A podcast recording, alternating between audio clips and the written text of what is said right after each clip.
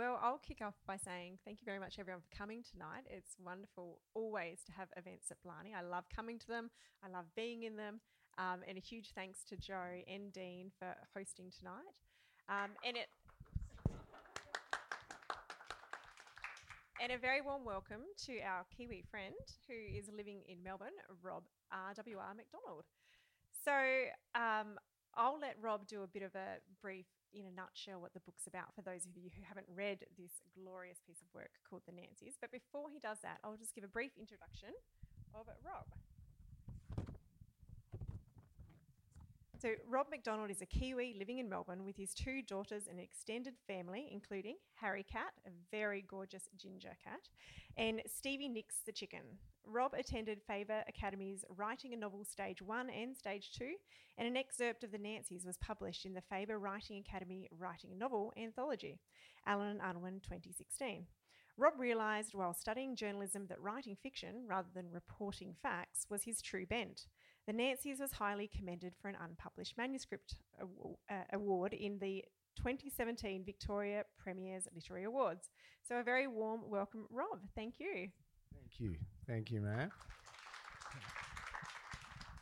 And thank you, Joe, for um, organising this, and Dean, and thank you all for coming out on inclement weather. Um, I really appreciate it. Uh, so, Maya asked uh, if I'd just do a brief about the book, um, about the story. So, it is a small town New Zealand uh, setting, and it's a murder mystery with amateur detectives.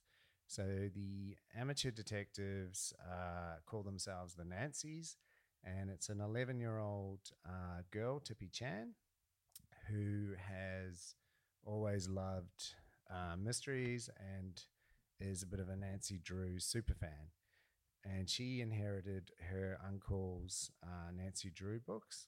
And her uncle and his boyfriend come over to babysit, and uh, they form the Nancys. So that's, without giving away spoilers, that's it in a nutshell. Um, there is also uh, it's also a story about family um, and uh, about grief. So there's a few few different things going on. Um, yeah. And and Rob's being very modest because one of the things I absolutely loved about this book was how funny it was. It's a very entertaining read right from the start. So Rob's got this wicked sense of humour, um, and and the use of the eleven year old protagonist I think is particularly um, wonderful because you've got all these great jokes and innuendo that goes completely over Tippy's head. And I was sitting on the couch laughing out loud. My husband's kind of having to elbow me, saying, I'm trying to watch the cricket. Shush, shush. but um, continually entertaining. And I wanted to ask Rob the choice of that 11 year old narrator, how did you come about that? And was that hmm. always right from the start when you decided to write it? Would you, were you telling it from her perspective from the start? Um, yes. Uh, so I did explore. So 2006 um, was the when I first uh, came up with the idea, but it wasn't until 2016 that I, I started writing the um, draft. So I'd written snippets. At the time, um, yeah, I it was Tippy's voice that came through first. So I had written a uh, a film script, and these were purely, as I was mentioning, uh, for my draw. Um, and they, they, were sort of the longest uh, form of story that I'd written. Before then, had been sort of uh, short stories and things, always for my own, uh, for myself. I hadn't ever had anything published. And so I'd written a horror script and a fantasy. And the next one I wanted to try was a murder mystery um, because I always loved that. Uh, you know, reading along, trying to solve the, the, the mystery as you go along with the the amateur detectives. Um, and so as I started writing it, it, it came clear that it was a child. And so then I was thinking, well, what child would be solving a murder like this is highly unusual. And then I realized, okay, there's it's it's certainly not with her parents um, because they wouldn't allow that to happen. Um, and this was before I became a father myself. Uh, and yes, no, I wouldn't uh, solve mysteries with my daughters. and then, um, yeah, so then, uh, okay, it's an irresponsible babysitter. Okay, it's the uncle who's, you know, one of those uncles. Um, and he's got a new relationship. He's got a boyfriend, and they've come home to a hometown that he escaped as soon as he could. So there's all of that in the mix. Um, and so I did think about okay, can I tell it from the uncle's point of view? Uh, can I tell it from the boyfriend's point of view? And I sort of quickly realized that it was actually Tippy's story and she's the one driving it. And then when I sort of uh, looked at, okay, uh, and this isn't a spoiler because it, it's within the first chapter, but then that her father passed away nine months ago, and so she's dealing with the grief, and her and her mum, and they're kind of not dealing with it. Um, then yeah, I, I wanted it to be from her and through her eyes. Um, yeah, because I, I, think if it had been Uncle Pike, it would have been such a different story. And I, I like that idea of um, since becoming a father, uh, exploring the world for a child in these times as well, where you know it's just everything seems to be up for grabs. And around 2006, when I had the idea, uh, we had like the ISIS beheading videos. You know, the world was so different from when I grew up as a child and I think that's also why I wanted to have Tippy in that setting, which is quite innocent and it is still, you know, still safe. Um, but you've got these awful events that are kind of happening. So, yeah. Yeah. Uh, I thought it was a great choice. And I think we're seeing that a little bit more as well. Mm. Um, we, we had Taking Tom Murray Home by Tim Slee that came out ya- last year and won the Banjo Award. And that was told from the perspective of a, a young character as well. And and I just loved that beauty of it and that simple view that you kind of forget as an adult, you know, how a child would look at things. So it was, I found it really refreshing.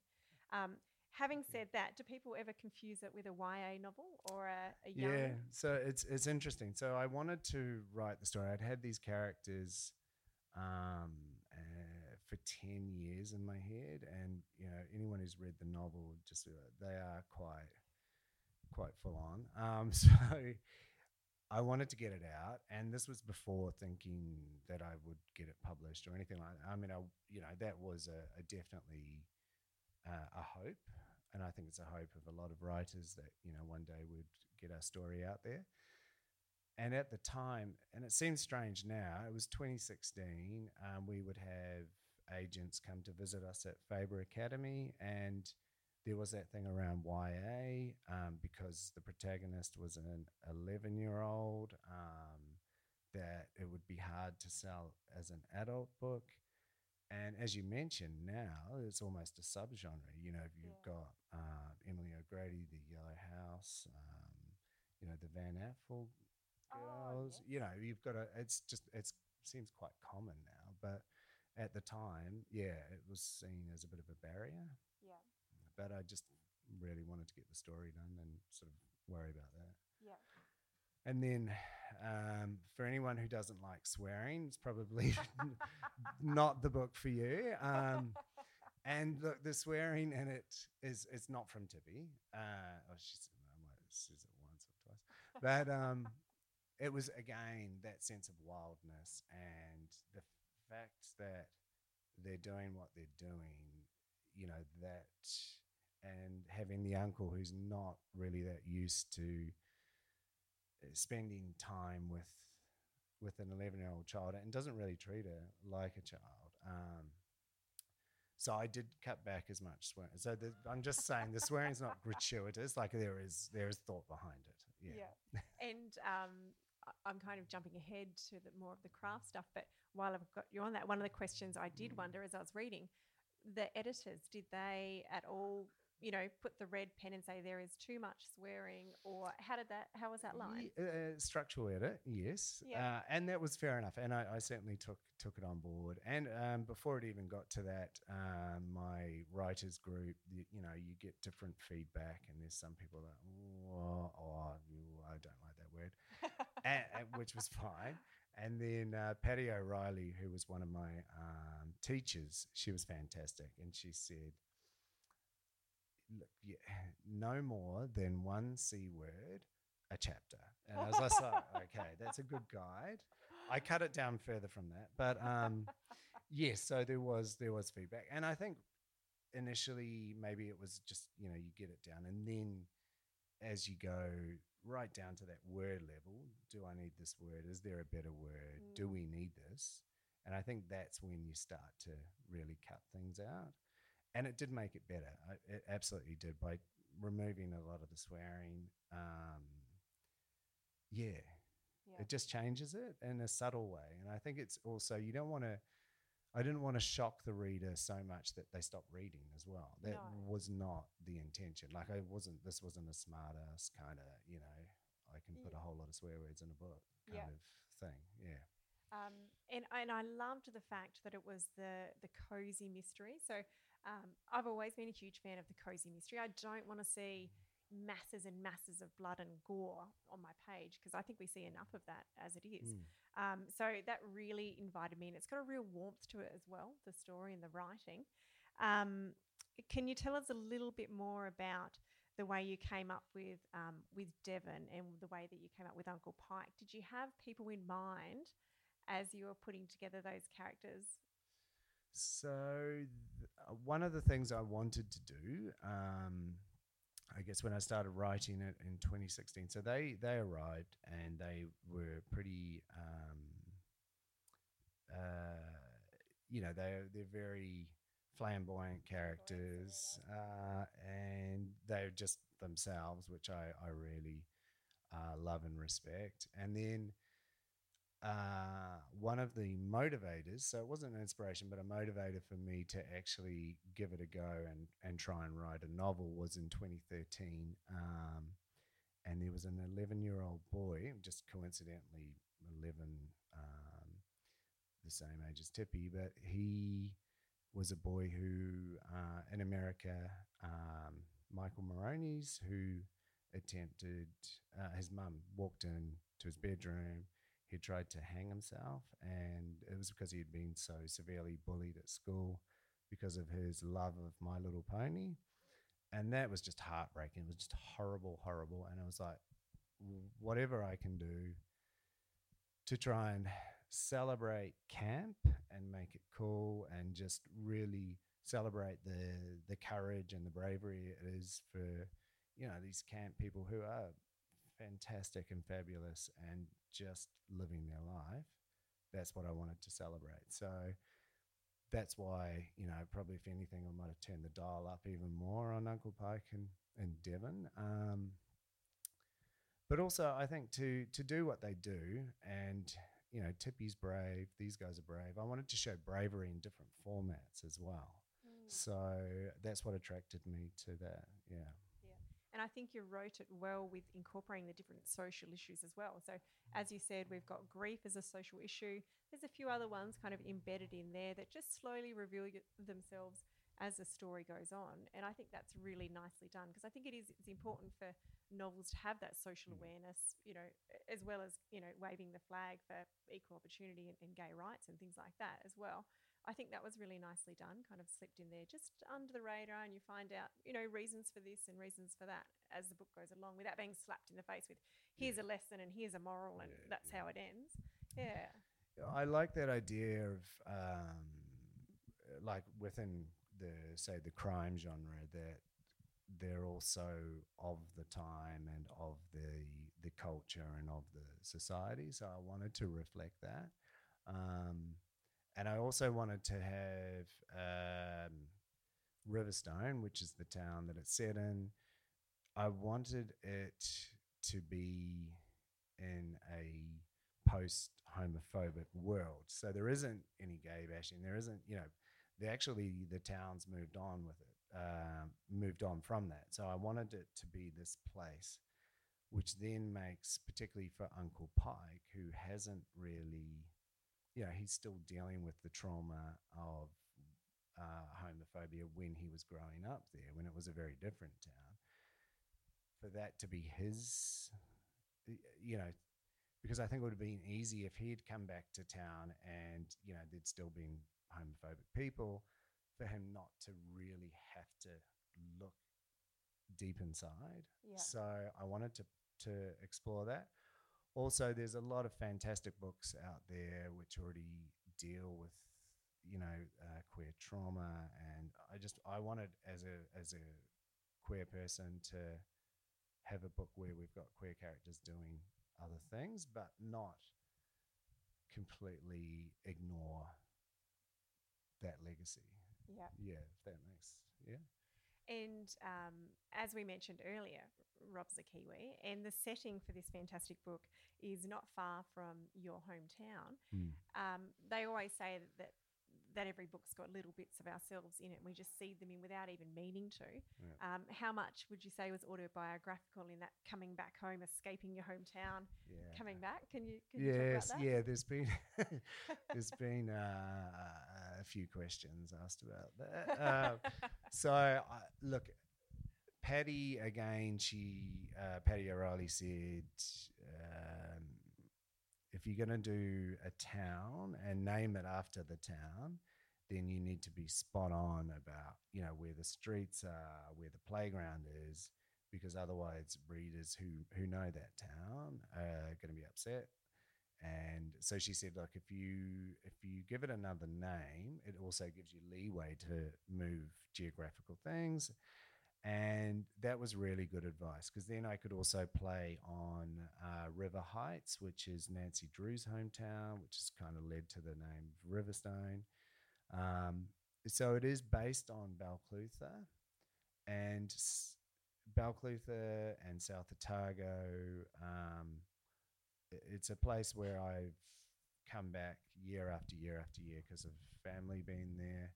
Um, and when I was younger, I couldn't wait to escape it, but I didn't have what uncle, I didn't have the experience of Uncle Pike, um, and I kind of got over it pretty quickly.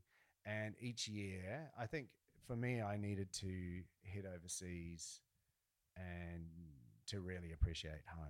Yeah. Um, and once I did that, and then my father uh, moved from the farm and actually lived in Balclutha, so I got to meet um, locals and just fall in love with the place. And uh, now I love coming home, and I just it, it becomes more and more beautiful. I don't know if I'm getting old and nostalgic, but I do see a lot of beauty where before I, I just I wouldn't have seen anything. I don't think it's yeah. So I think it's growing up, right? Yeah, Yeah. yeah. Um, and that decision to set it in New Zealand as well. Did you ever think to yourself, "Oh, I'll just do it," you know, a small coastal town near Melbourne because you're close and it would be easier for research purposes just to set it there? Or did the publisher say, you know, maybe you should set it in in Australia?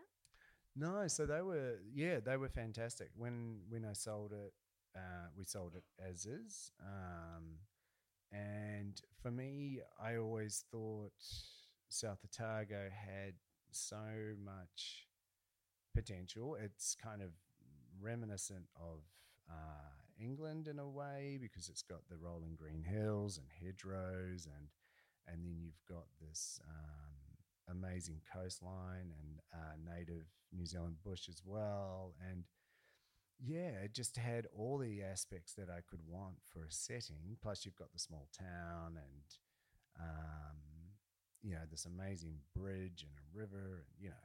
Uh, so i yeah, and, and maybe because I came to writing, you know, actually writing this at a a more mature age. Um, I didn't feel like I think if I'd written it maybe in my twenties, I'd think, oh, it needs to be in America, and you know what I mean. Uh, Yeah. By this stage, I was like, no, why don't I use this as the setting? Like it's got everything I need.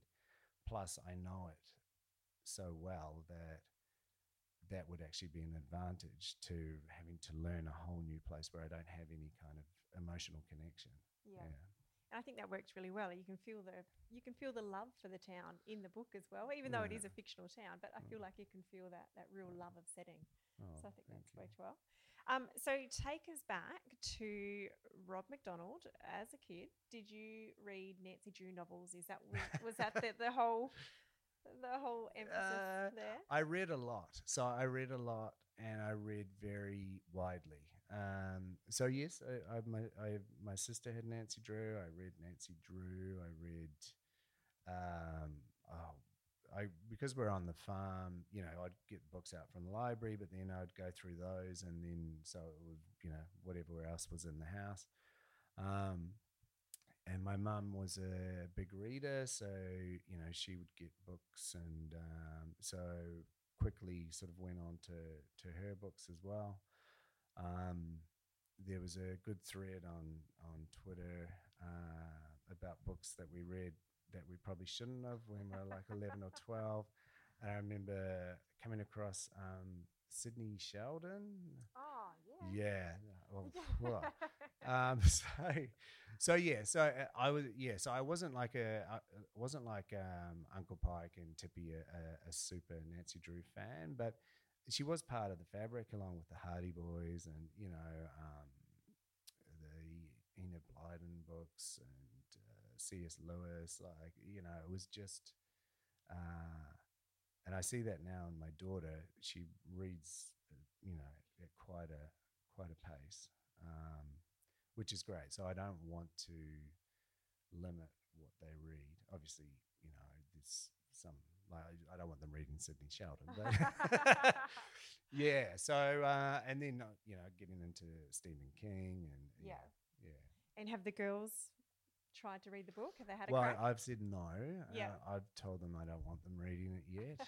I don't know because it's at their other houses, so I'm sure. Um, yeah. yeah. Um, but no, uh, I I would want them to be a little bit older before they read it. Yeah. Yeah. Um, but uh, you know, I'm sure they'll be absolutely chafing at the bit Yeah. to get to it and very proud as well. Because you've got an 11 year old and is Ali 13 or 12? uh, 12, 12, Twe- and 12 and half, 11. yeah. So perfect, really, to have that similar age as well. Yeah, so they were fantastic. I didn't want to um, plagiarize their childhood, so I didn't want to like steal lines and things that they did and then uh, fictionalize it. But they were fantastic for running dialogue and saying, "Would you use this word?" And then they say, "What is that word? What do you mean?" I'm like, okay, I need to take that out. Um, so they've been brilliant, really, really good. Yeah. Uh, and I, you know, I was so lucky to have them um, through this process. So I need to quickly write the second and third book before they, uh, yeah, before they get too old. Get yeah. too old. Oh, fantastic. Um, and so we'll go back to um, when you were writing the book. And can you tell us about the writing course that you did? So that was Yeah. linked to Allen Unwin, isn't it? There- There's an intrinsic tie between the Faber Academy yeah. and Allen Unwin. Yeah, so Faber Academy, it's uh, so the the course I did is writing a novel. Um, oh, they call it now part one, part two, but it was basically a course to help you write a first draft of a novel, and it's hosted within Allen and Unwin. Um, but saying that, and, which is fair enough because my book's published by Allen and Unwin, that's not a pathway to publication. But if you've done this course, they will keep an extra eye on your your draft. So it's a you part one's three months, and then part two is three months. Um, I was incredibly lucky to have um, alternating, uh, working in tag team, Toni Jordan and Paddy O'Reilly, uh, and they are just fantastic.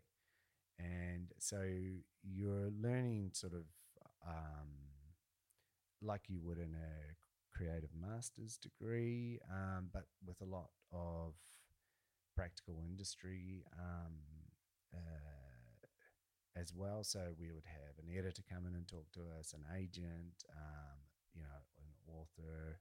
We'd get to understand a little bit about the the whole industry, which you know, when I was coming in 2016, I had no idea. I mean, you don't. All all I knew was, you know, from uh, being a reader. So that was invaluable. And then one of the key things was also within our group getting um, feedback on our writing. So the very first time, uh, so we would have to share with the group uh, 1,500 to 2,000 words, and would do that three times during the three months. And the first time was horrifying because we had to read it out as well. And I had never, uh, there'd been a couple of close friends who had read some of my small writing, but that was it. So I'd never shared it. So I had no idea how this was going to go across. And of course, there was swearing in it. And um, I was just like red and sweating. But it ended up, and Paddy and Toni had told us at the beginning, this is going to be something that you're going to love and you're going to really enjoy. And by the end, it was because you're getting really constructive feedback for the first time in your life on your writing. So, yeah, it ended up being a huge gift, but it was horrifying to begin with. Like, I cannot, uh, yeah, because you're just exposing yourself and you've got no idea what kind of answer you're going to get. Yeah. So um, Joe hosted the Toni Jordan um, author talk. It was a few months ago now, wasn't it, Joe? Yeah, has a fantastic range of guests at this place. Um, and she seemed very switched on and, and Yeah. very knowledgeable about the industry. Yeah. So you'd recommend to other people that were thinking of writing to do a course like Oh, that? Oh, absolutely. Yeah, I can't recommend Faber high enough. So, and uh, my classmate was uh, Katherine Kovacic, so Portrait of Molly Dean and Painting in the Shadows. And she has another book coming out in March. So she was the first one of us to get published. Um, but it's just a really safe, fantastic place to um, yeah, push ahead with your writing. For me, I could never sort of, I needed that external motivation to to get along and and get through the draft. Plus, I had no idea how to write a novel. Like I'd never written one before, so to have that advice and guidance was just absolutely critical. Yeah. Yeah, that's fantastic. We were talking earlier before um, the start about trying to carve out time for writing. You've got a job that's pretty demanding Mm. and you've got two children as well. How do you carve up time? Rob, are you a morning person? You're an evening person, a weekend, all night person? Um. Yeah. So. so um, I so with the Nancy's um, uh, public transport. So uh, my you know on a as long as it's for a decent amount of time. So I'm commuting to Burwood at the moment. So you know I'm going from Flinders Street to Box Hill, which is about 40 minutes maybe or half an hour, 40 minutes but through that I can do editing. Um, otherwise, you know, the odd lunch break, particularly when you're on a roll, um, and then at night, and then the weekends. Like that's how it is at the moment.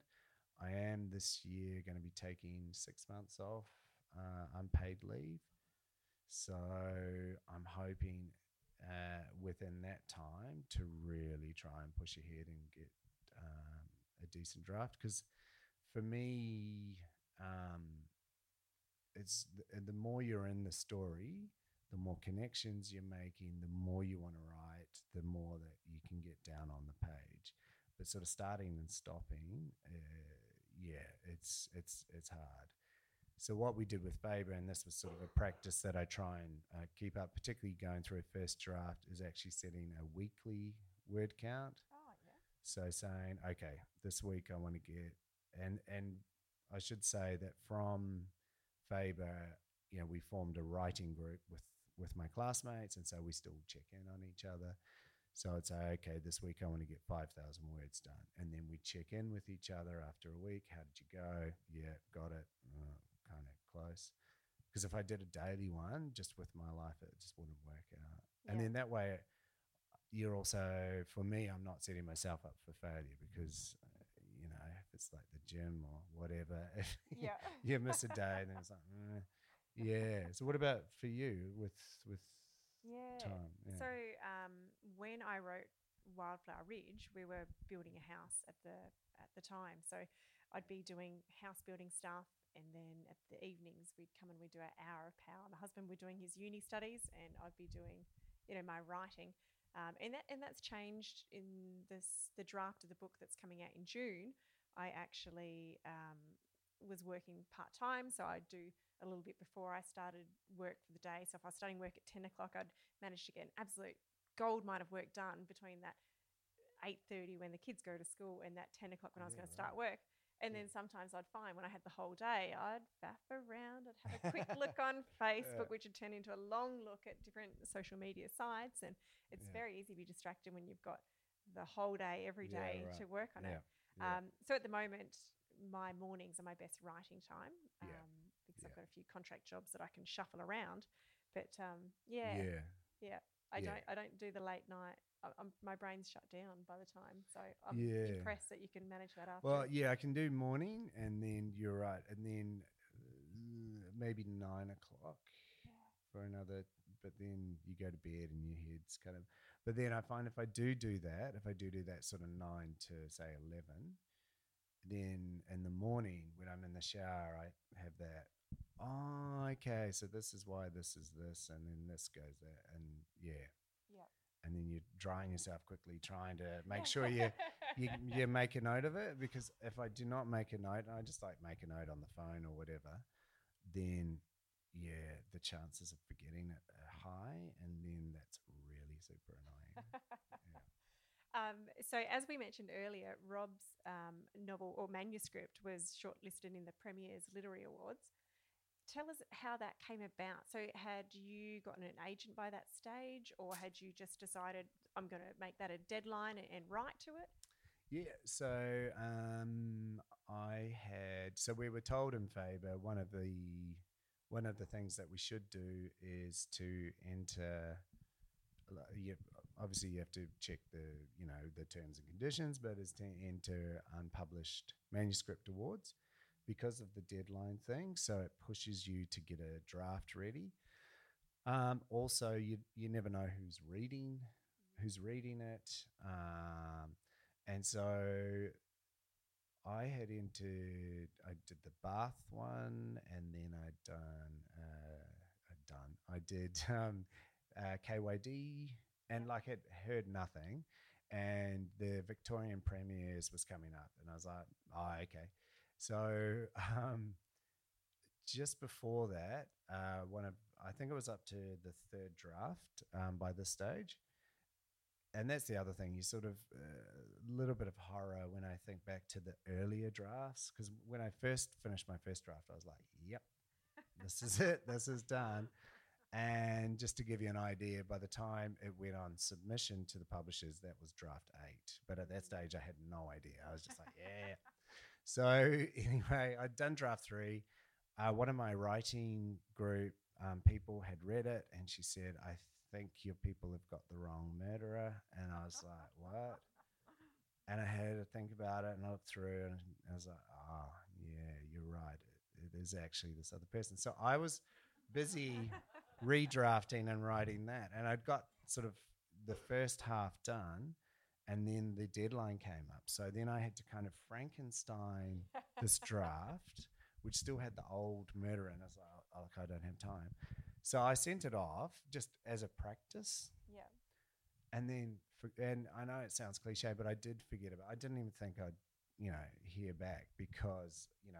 And then I was just kept working on the actual real draft.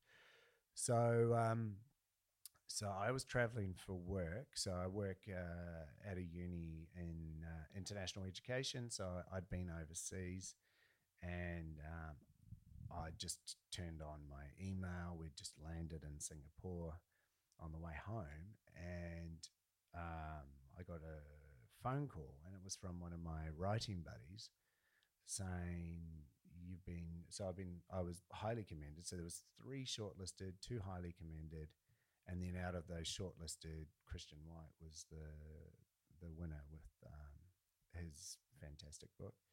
So, and I thought highly commended. I, at that stage, I didn't know there was only two of us. I thought, you know, it was like everyone gets a gold star, you know, whatever. And I thought, oh, well, that's nice. And then my friend was like, no, this is this is actually really serious. So it was actually through that that Grace um, Heifetz, who was at Curtis Brown at the time, contacted me about uh, you know becoming my agent. So it really that was that was the Kickstarter, and yeah, and when I think back about it, you know, thank goodness I put that manuscript in because you know I we might not be sitting here talking Yeah. now. So yeah, and that would be a shame. um, and so from there, um, you've got agents calling you, asking to represent. What a lovely position to be in. oh amazing, yeah. Um, and then how did it go from there to getting your publishing contract with Allen Unwin? Yeah, so Grace, uh, so I signed with Grace. I met Grace, uh, and we fell in love. Um, she's fantastic, uh, and so she, uh, as an agent, she um, works with her authors, and she provides editorial feedback. So at a at a very high level, she doesn't do you know copy editing, but she would do. Have you thought about this, or what if you know? Uh, so suggestions like that, which was great. So, and then what she also did was she sent.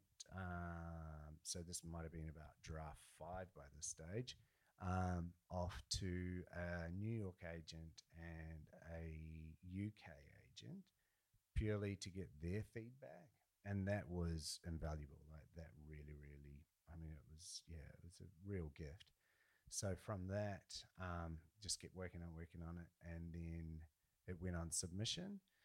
And for anyone who's been on submission, um, will know, as you do, Matt, that it is the worst. Like you've spent two years, or sometimes even longer, on something, and you've got no control. And this is it. Like if a publisher turns your your work down, you don't get a second shot at it. That's it. So, yeah, So what did you do to pass the time, the nervous waiting time? And, and how long did you have between when you knew that they were interested and when the acquisitions meeting was? So i like looking back on it, I was very lucky. Uh, so I think within three weeks we had an offer, Yeah. but that was an agonizing three weeks. and and look, I know for some people, you know, it's, it's a lot longer. So I, I'm actually really grateful. But at the time, you just and so uh, the advice is that oh, you should get ahead and um, you know just start writing, write something, which is fine. Except for me, this is a trilogy, and so I was like, well, I want to get in and write the second one, but if the first one's not picked up, then what am I going to do with that? But I sort of came to this realization: I just got to write this out because uh, I've got to get it out of my head. I want to finish Tippy's story. So yeah, so I just sort of tried to write, but as you know, you're refreshing your email like crazy. Yep. And then uh, got some really nice rejections, uh, which was fine. So we got it sent out to 10, 10 publishers. And a lot of the rejections were based on they didn't know where it would sit on a shelf. Like they don't know what the companion books would be, but they, you know, really enjoyed it. Good luck. You know, it was nice. They'd actually read it and they, you know, said um, some nice things. So it wasn't it wasn't terrible. And then once I had the one offer, you could sort of breathe a bit. And then uh, got the Allen and Unwin offer towards the end. So then it was then this, you know, glorious position of being able to try and work out which is the best fit. And uh, yeah, Yeah. so um, yeah, very very grateful for sure. Can you tell us what you did when you got the phone call? Was there happy dancing? Was it an email? Was it um, Uh, champagne and No, party well, time? it or- was it was a um, yeah. So Grace rang me. I was at work, so yeah, it was just kind of hushed conversation out in the hallway. Um, but no, no, very very happy. And then uh, got to go and have a meeting with each of the publishers before we decided. Um, so that was pretty surreal. Like Did they wine you and dine you? Are we talking champagne and oysters and no, all I, you th- can? I think I might have got a coffee, which is nice. Yeah. So, but it's just it's incredibly sort of uh, surreal and flattering all at the same time. Plus, you just sort of like, is this even happening? Um, so it was good, and um, look, there's such great um, material out on the the internet and podcasts and things. So, um, you know, you kind of I was listening to all the, you know, what should I prepare for the meeting, and you know, what questions should you ask, and you're still in there, you're just kind of like starstruck, really. But um, yeah, they were just yeah, they were they were very very generous with their time. I felt and um, incredibly kind as well. Yeah. It's not like the movies where you think they're just going to be quite scary or Yeah. Yeah. that's afterwards. Yeah, no, no, no, joking, joking. Oh, excellent. Um, and then the the whole literary scene is not quite a huge moneymaker, but did you do anything special with your advance? Did you say that's the fund that I'm going to go for the trip to Africa with, or is, is there anything anything special that you do with your advance? Yeah, look, I did. I paid off the balloon payment on my car, so that was nice. And I had been promising my kids uh, bunk beds for probably two years, maybe three years. Poor Greer, my youngest, had been sleeping in an IKEA toddler bed, and she was then like nine or ten. Like I don't know how she did it. Like she just sort of Yeah. would curl up. So yes, so I, I splashed out and got the king single uh, bunk beds. That's yeah. Yeah. So that that was that was pretty much it. Gone. Yeah. That's gone. I've heard some interesting stories about people with their different advances. And there was this really neat thread on, um, I think it was on Twitter or Facebook. And, and they were talking about someone who had a quarter of a million dollar advance and she blew it. And I thought, a quarter of a million dollar advance. I think she's living in a completely different publishing world to uh, anyone I know. Yeah, yeah, yeah, yeah. No. Um, but then I've heard of other people buying, you know, uh, snake skin shoes that they'd never normally afford, like a little splurge item. M- mine, I bought myself my first lot of shares. So, um, oh wow. woo, it's pretty you got exciting. a good advance. no, uh, small shares. um, one of the questions that I wanted to ask did you have a joke tester? Because there's so many funny jokes through. Did you have to run them past anyone like a stand up comedian? Sit here, listen to these jokes, and if you don't laugh, it's not making it into the book? Or No, No. that was a good idea. No, Oh. I mean it, it, they'd gone through workshopping with my friends, um, but no, No. I didn't think of that. Uh, no, I was just um, just following the characters, really. Yeah. Uh, yeah. So if anything, I had to rein them in a bit um, because there was one scene and they were just chatting for most of it. And I was like, "Oh, actually, we need some action and you need to be solving a case. So, yeah, I found when I was I was doing the sort of the drafts and uh, particularly the first drafts or writing the first scene, just to let them run free and then kind of edit afterwards. And also, I guess having that benefit of I'm sort of finding it, it takes me at least two years, I think, to write a book. Yeah. Um, Just I don't know. That's what I'm. I'm you know I'm only on the writing the second one at the moment. But it is that thing of when you've been to a party or someone said something really rude to you or something, and then you know a day later you think, "Ah, I should have said that." So having that benefit of time and going over it and over it, and then having that shower moment where it's like, "Ah, that's it. the line of dialogue. Yeah. So I think that certainly helps. Yeah. Yeah. Yeah, neat. Um, and so some people are really big picture editors and they can look at the whole structure of a book and they can go, okay, well, that should be happening in chapter six and we won't do this until that. Do you plot your books out much? Because the course would have some great framework, but now with book two that you're working on, what's your little process? Little, big, big process. Uh, so, confession time. I am a complete pantser. So, for me, so I particularly like in my first draft, I write. I don't write sequentially. So, I know this bit here, and I know this bit here, and I know this bit there, and then this is what must happen to get here. So I kind of that's my process. However, writing crime and a murder mystery, you need to be quite structured and plotting. So what I use is uh, so once I've, I've done a bit of that, um, I use a, a spreadsheet with a Excel spreadsheet with a calendar month, and then within that, I start to plot. Okay, well, I know this happens at the beginning, so I just pick an arbitrary day. Okay, and this is two days later, so this is where this happens, and this happens. This is where the murder is. What, uh, and then from there, I just start matching drafts and working out what's missing. Um, okay, on this day they're doing ten things. That's a really big day, and I don't. I think I, you know I'm going to have to move something around.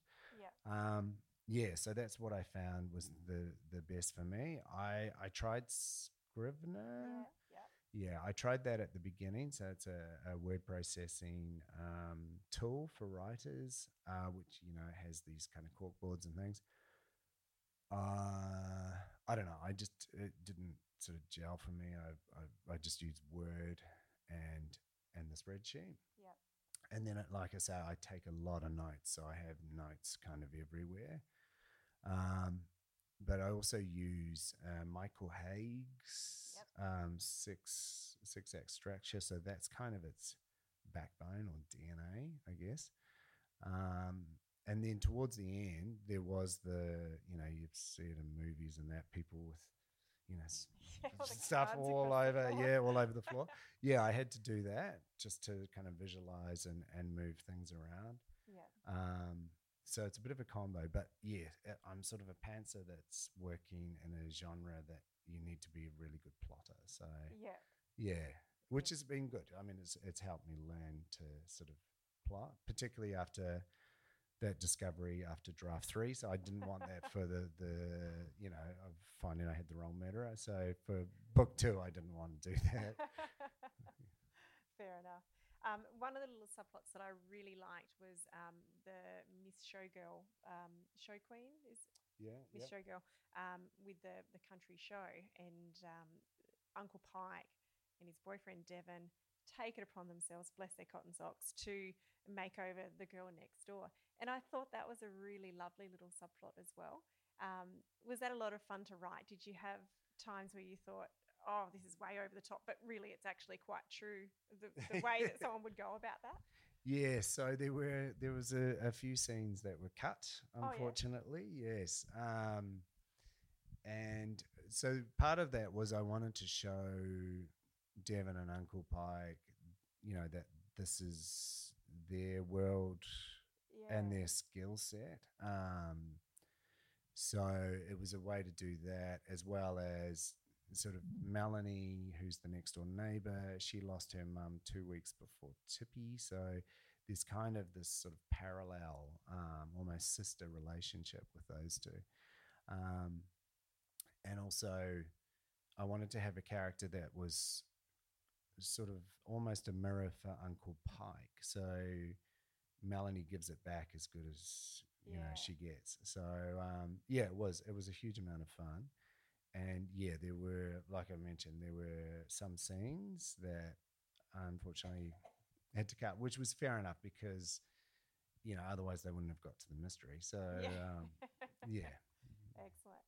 Um, can you reveal any more details about what's happening in book two? Because I'm really keen to find out what's going to happen with, uh, or is it all very hush hush, top secret? Um. So yes, book two. Um, Another murder mystery, or yes. is it Well, yeah. There's um. Yeah. There's there's definitely uh, another mystery. excellent? Um. Because the my publisher hasn't read it, as I can't Oh, yes, so yes, probably. well, yeah, she might not like what I've done with it. Um, yeah, let's just say everything um, that we know about the Nancys at the end of book one gets blown up. Oh, excellent. Watch this space, folks. Hey. um, I'm not sure how much time we've got left because I wasn't smart enough to pack a watch. Um, but the cover, I think you guys can all agree that this beautiful cover stands out on a bookshelf. Um, and I think eye catching alone, um, you've got to be pleased with that. Rob, tell us your thoughts um, on the whole process with the, the cover selection. And, Mm. and, and you actually got to have a bit of a choice and a say in things, which is pretty um, excellent. Yeah, so um, I was very lucky. Um, so Alissa Dinallo uh, designed the cover, and uh, Jane Palfreman, my publisher, asked me what did I think. Uh, did I have any ideas for the cover of the book? And I said that I was quite keen on uh, something along the lines of 60s graphic art. So if you think uh, a Clockwork Orange or. Um, so I'd sent her through a few examples. I didn't want. So with a lot of crime books recently, very dark or black, or you know, there's smoke from you know, and there's a shadowy figure and all of that. I, I, didn't want that, and I also wanted um, w- once you know the book and you can cover the title and still know what book that is. So it was a pretty tall order. And I also said to Jane, no bridges, because there's, you know, bridges quite there. I said, I don't, no bridges, no bridges at night, no bridges with steam, no bridges in the background. So she's all right. Okay, no bridges. Um, so anyway, she came back with all these um, uh, different uh, variations. And one of them was the eyes, but it was a it was dark red and black and white. That was it. Uh, so it was one of the three that we picked, and then I hadn't seen anything until she showed me that. I was just like, "Whoa!" Yeah. Yeah, yeah. It's been. I mean, it's been a a real gift um, because it's done really well on Instagram. There's been people who've bought it just because they love the cover. That's cool. I'm okay with that. Um, yeah, so no, it, honestly, I could not have been happier. It's, it's beyond my expectations. Yeah. So the first time that I ever heard of this RWR McDonald was when I was getting ready for my book um, to be launched into the world. So it would have been a couple of months into last year. Yeah. And Allen and Unwin send out um, newsletters to people that are on their blogging list and, and whatnot, their reviewers, about so I got the April newsletter today. So they work, you know, four four months in advance. Yeah. And I, so I've been eagerly awaiting these different signs of, oh, look, here comes Wildflower Ridge, as I'm sure you would have been for the Nancys. And when the email came through, it was this fantastic bright pink with eyes. And I'm like, who the hell is this? The Nancys. So I was really impressed with it right from the start. It caught my eye, and I wanted to find out more. So, um, so I was very impressed and, and jealous that you got some consultation as well with the cover. That was very Did, impressive. Yeah. So, what was yeah. your? No, this is your cover, Maya. oh, really? so, and I said, oh, well, what, what, you know, we could change this. What about that? Here, let me just use some Photoshop, and I'll put some different hair on that girl because it's a bit too windy looking for me. No, Maya, this is your cover. Okay, excellent. Yeah, right. Because when I first saw Wildflower uh, Ridge, I was thinking, oh, that that must be what Maya looks like. it's, it's, I've had um, one person say, "Is that you on the cover, Maya?" No, no, that's definitely not me. right. But it's interesting because the the marketing team at a publishing house they work so hard to know exactly what their market is, don't they? Yeah. And they know yeah. what's going to look good on bookshelves, uh, what's going to look fresh. And so I think we've both been really lucky. Absolutely. After I got over my shock of, you know, it wasn't, it didn't have any pink in it like I was expecting. No pinks and purples. Yeah. Uh, as soon as my head got used to the fact that that's what the cover was, I was absolutely delighted with it. And yeah, it's, it's really interesting the way they can interpret your own story and oh absolutely and there's a, a, whole science to you know how they design it and what you know what gets picked up and yeah. Yeah yeah. So yeah I, as soon as i sort of gave the suggestions that was it. I stood back because that's not my area. Yeah absolutely. Um, one of the things that I've really liked, and I know that you've been great at, is the whole author community. So there's been a really good, uh, I think, supportive group of other debut authors, but also mm. that that lovely feeling of the established authors that have come on and just said, "Here you go, let's let's um, you know give a shout out to Rob who's got his first novel out." And was did you expect that type of um, camaraderie? Um, not well. I didn't know what to expect. Is yeah. is uh, and it has been just phenomenal. And I guess we're now lucky and privileged to be in the position this year to then be able to support the debut authors coming through. but no, it's been brilliant. Like, and I guess that's one of the other things is getting to to meet all these um, authors and and talk about writing and yeah, it's uh, you know getting to stay at Maya's house has been brilliant. Um, yeah, so no, I didn't. I honestly didn't know what to expect. I didn't know, and also that impact when you get your first review and your first, you know, reader reaching out, and you know all these firsts that you don't even you sort of don't think of when you're you know just in there writing. Um, so it's just been incredible, really amazing journey. Yeah. Yeah.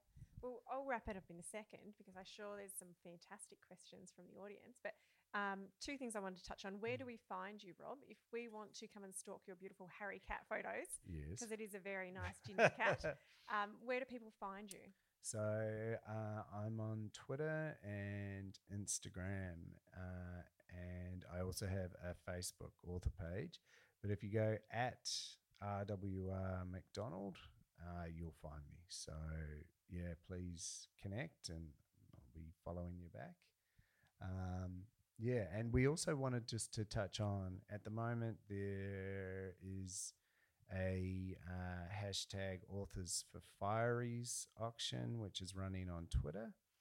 Um, both Maya and myself have had items in and have been bidding furiously, but there's some incredible things there. So even if you're not normally on Twitter, it's it's pretty easy to to make an account.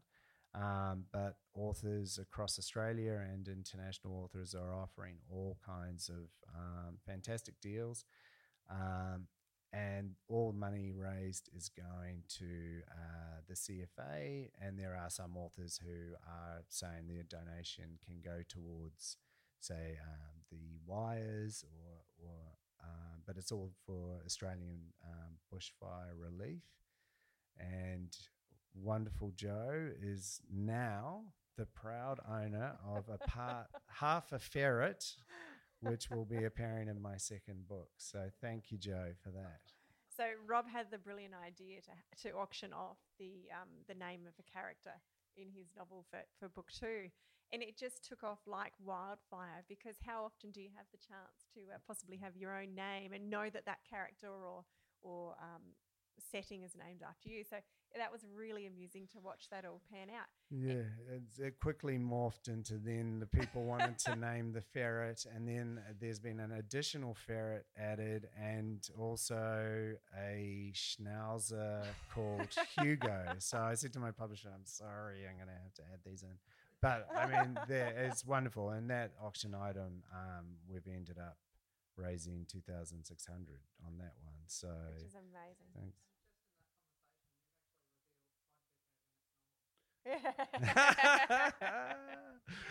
uh, so, um, but yes, please, please check it out. Hashtag uh, Authors for Fireys. Uh, it's running till 11 p.m. tomorrow night. And there's manuscript assessments for the writers in the room at the moment. So there's all and sorts of some amazing uh, collections of books for all our readers. Yeah, no, it's, Yep. it's a really good one. and dinner with some really cool authors as well. There's one that I bid on today, which was a, a dinner with Sally Hepworth, Kirsty Manning, Lisa Ireland, uh, Vanessa Carnevale. It's, yeah, Sarah Bailey? uh, it's Sarah Bailey. Yeah.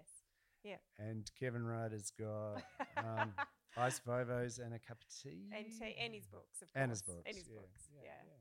Yeah. So there's some fantastic initiatives. It's really nice to be part of. yeah. Yeah. It's been brilliant. So I think I've talked your ears off enough. Who's got some questions for Rob? Has anyone got anything they've been Or dying mail. to ask? Or mail.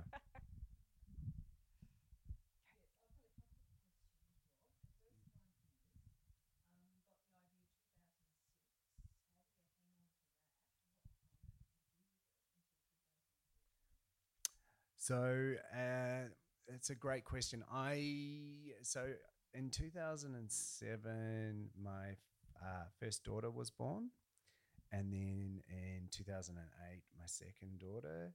Um, so that kind of took a bit of time. Um, uh, and then what happened was, oh, I think maybe 2012.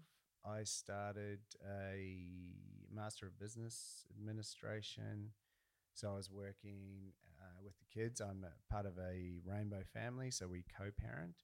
Um, so I'd sort of carved out time between family, work, and study. So it was actually when I finished my study in 2015, into 2015. I wanted to then, I'd never prioritized my writing. So I wanted to try and use that time rather than it kind of getting dissolved and disappearing uh, into writing. And that's when I found Faber. Meanwhile, I'd written little snippets or little scenes of these characters. So they'd been developing and I guess um, you know I've been sort of asking those story questions, why and where they come from, and who's this, who their parents, and and sort of all of that. So I think I was lucky when I started writing in 2016. All that character work, or that all of that had been done. So it was really about writing the story. Um, where some of my classmates were writing something brand new, so they were all, you know, they were having to, um, I guess, explore that. So in a way, it was a benefit having that incubation.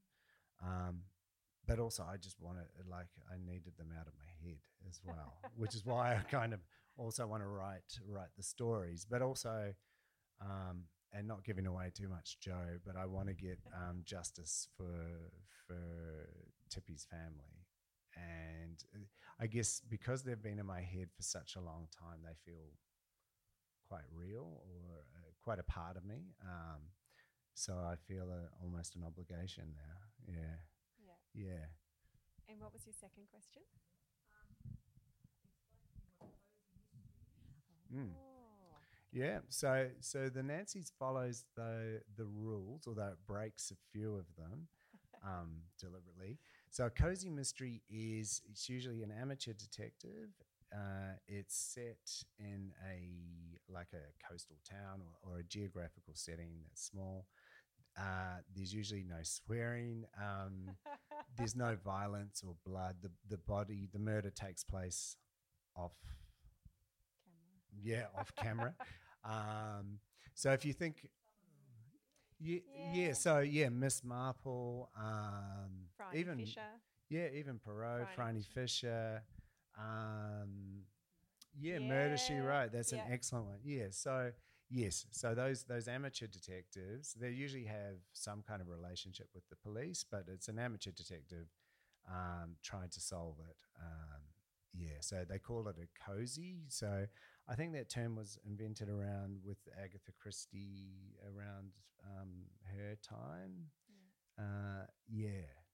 So that's that's when we, we talk about a cozy. So um, um, I guess we you know a murder mystery, but um, yeah, it just doesn't have that gore or the It's or like a police you- procedural or something like that. Yeah.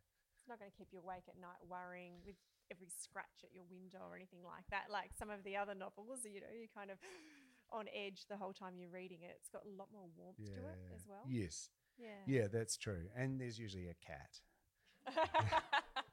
Yeah. we got any more questions? Yes.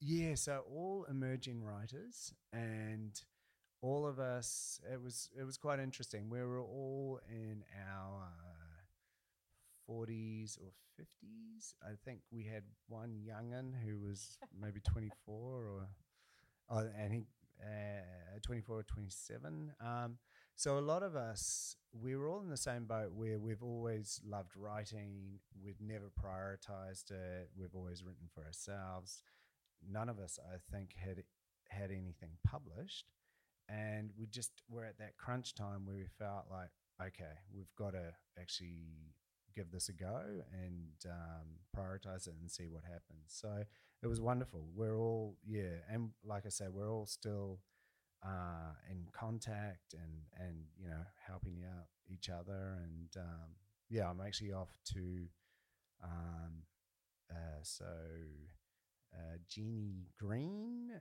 Uh, she's having her first launch on Sunday, so I'm going along to that. Um, so she's one of my classmates. Yeah, so um, yeah, it was wonderful. So we were all very much the same and all incredibly scared about workshopping and yeah and and the interesting thing was it was all, so it was 10 of us but it was uh, everything from crime through to literary fiction so everyone was working on different things and because we were meeting up once a week we could follow their stories and how they were progressing which was just a wonderful gift it was almost like you know you're sort of reading along at the same time and getting to discuss it so yeah Yeah.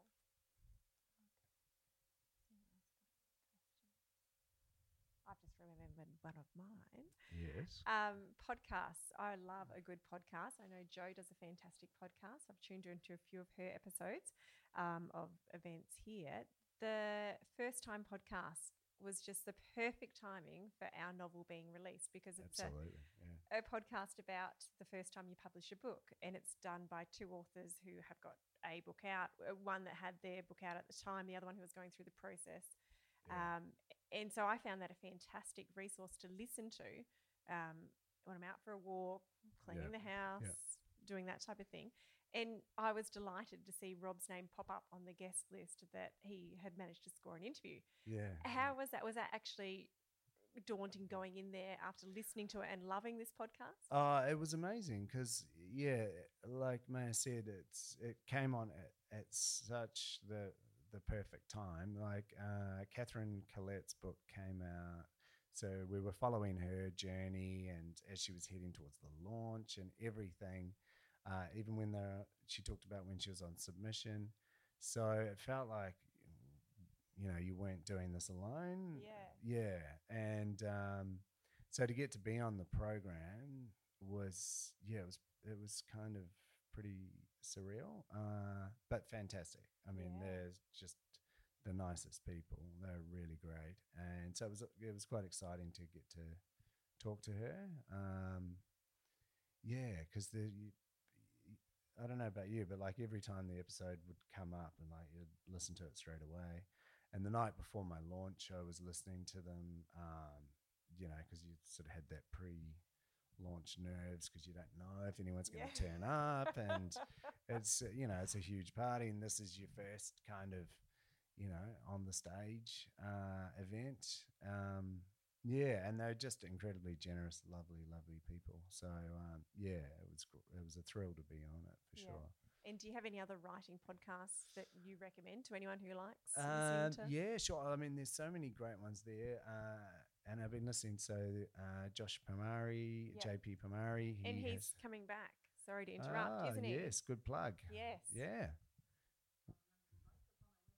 Yes. Yeah. For and the clearing, his new his new book. Yeah, Mark that So, in your diaries. yes, folks. he's a fellow Kiwi Kiwi in Melbourne. Um, yeah, so he's got a great one. Um, oh, I'm just trying to think. There's like the Garret Yeah. and um, Have you listened to the So You Want to Be a Writer podcast? Have you yeah, I've? I've listened to yeah some of those. So Yeah. the Australian Writers Centre's fantastic. Yes. Yeah, they're really really great. Um, yeah, and then there's like the ABC Book Show. I mean, there's so many that you can if you've missed it, you can um, just look up and read. What about yourself? Yeah. Do you have a few favorite? That's So You Want to Be a Writer. I started listening to Right. that when I decided I was going to take a writing course and, and write a book. And, Yeah. and I found that fantastic because it did talk about the steps that other people took and what worked for them and what didn't work. Yeah. Um, you know, there's no formula or else we'd all be bestsellers. Yeah, yeah. But um, there's some great lessons that I found Yeah. could be learnt and avoided um, the way that you go about some things. But uh, Talking Aussie Books is another really nice one. It's only half an hour and she interviews the author. She's always read the book. And some of the podcasts that are, you know, the more um, people have to pay to be on that you don't, we're just having a talk, Ah. sometimes behind the scenes, you don't realize that Yeah. some of the uh, podcasts people have to pay to be on. Um, but but this one, yeah, you can tell she's always read every book, and yeah, there's some really great resources out there if people Yeah. keen. Oh, absolutely. Mm. Yeah, because I mean, obviously, when we're writing, we're on our own for a fair bit. So to be able to hear other people's experiences, uh, yeah, it's it's invaluable. I think. Yeah. Mm. And having great bookstores to come into, and Yes. great libraries to that love authors and open up their doors and invite people in. It's And great people lucky. who come along to the Yeah. events. So thank you very much. beautiful. uh, any other questions? Any last minute ones? Otherwise, you can harass Rob by the wine stand, I'm sure. oh, beautiful. Okay, well, thank you so much for coming Thank down you, here. Rob. It's wonderful. Thank And, you uh, very much. Thank you guys again for coming.